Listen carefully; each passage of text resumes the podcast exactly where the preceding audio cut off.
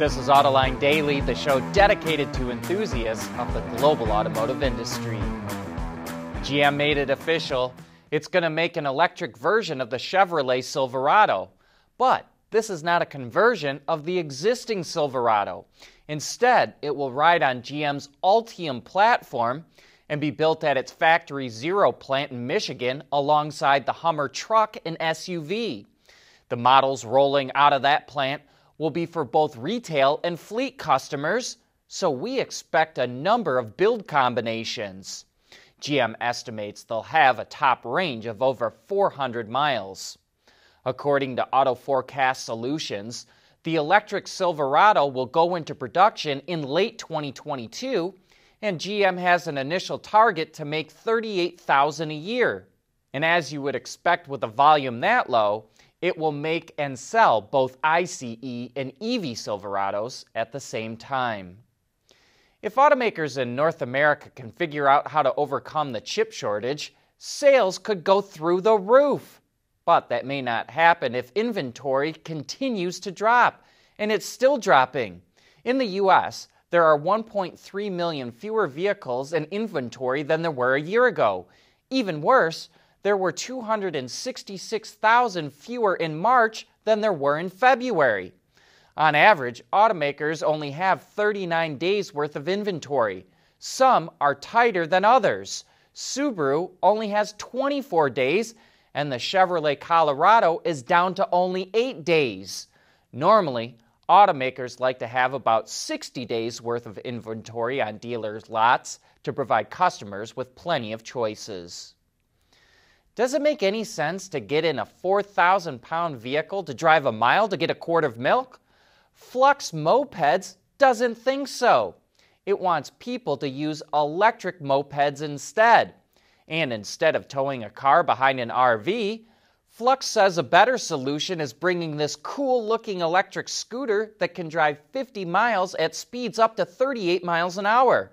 Best of all, it only costs 2400 bucks. So is an electric scooter for you? Well, we've got Matt Brugman, the founder of Flux, coming on Autoline After Hours tomorrow afternoon.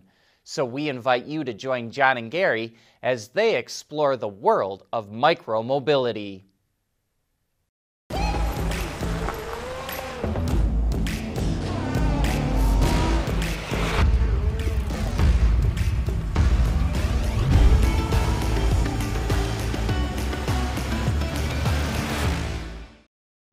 We want to know what drives your testing. OTA, connected car, diagnostics, remote testing. Intrepid Control Systems is here to help you work from anywhere. Intrepid Control Systems, driven by your data.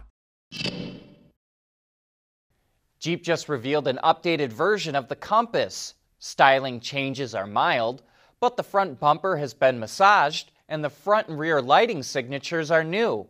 Also note how the fender flares can come in body color, which tones down the rugged look a bit.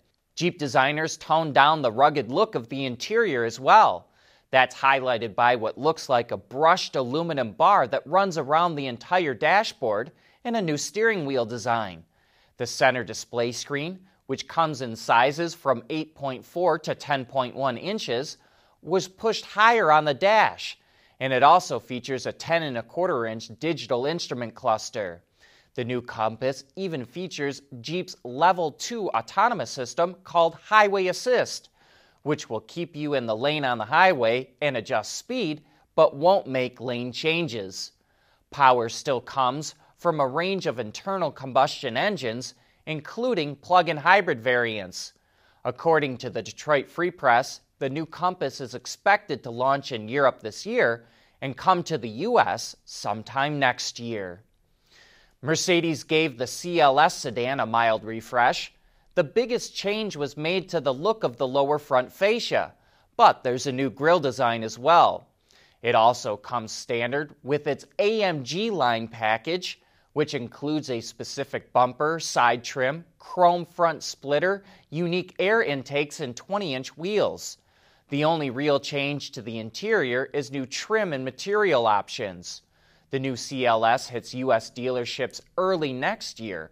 However, bigger upgrades, like its latest generation infotainment system and advanced driver assistance features, were made to the current CLS. So if someone is in the market for a car like this, unless they really love that AMG line package, would be better off going for what's already out there.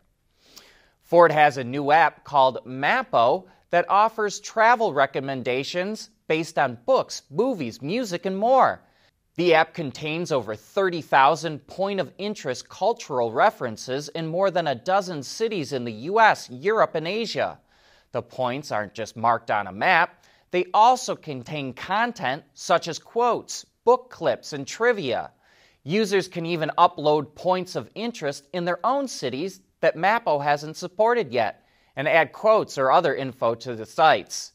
The app is available to owners with vehicles equipped with Sync 3 or 4.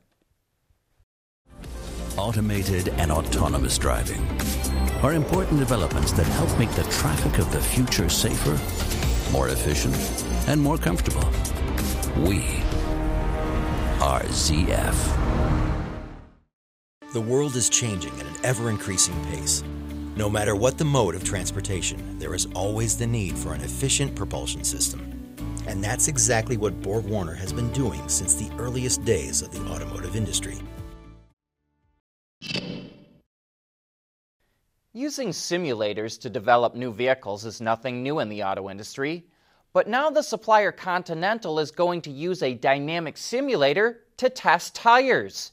It features a life size cabin that allows professional test drivers to react and respond as they would in the real world. The simulator can test a specific tire model for any vehicle, plus, it allows the tires to be tested in any driving situation or on any surface. Not only will the simulator help speed up tire development time, it's more environmentally friendly. The company estimates that it can save up to 10,000 test tires per year and reduce real world tests by 100,000 kilometers a year, or a little more than 62,000 miles.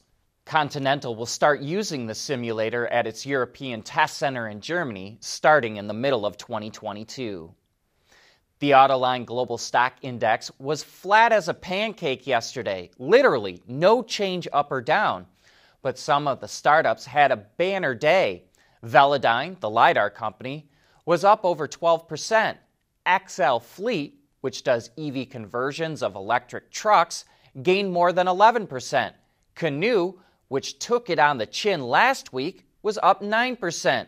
Lucid Motors gained 6%, and Lordstown was up 5%. A few years ago, Segway, the company best known for its two wheeled personal transporter, unveiled an electric motorcycle called the Apex. Now the company is showing off a hydrogen powered bike called the Apex H2. It has 60 kilowatts of power, moves from 0 to 100 kilometers an hour in 4 seconds, and has a top speed of 150 kilometers an hour or about 93 miles per hour. As you can see from the pictures, this is a concept, but Segway plans to deliver the bike in 2023 with a starting price of $10,700. But what do you think about a hydrogen powered motorcycle? Let us know in the comments.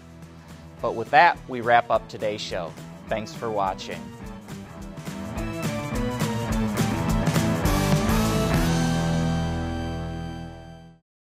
Autoline Daily is brought to you by Bridgestone, solutions for your journey.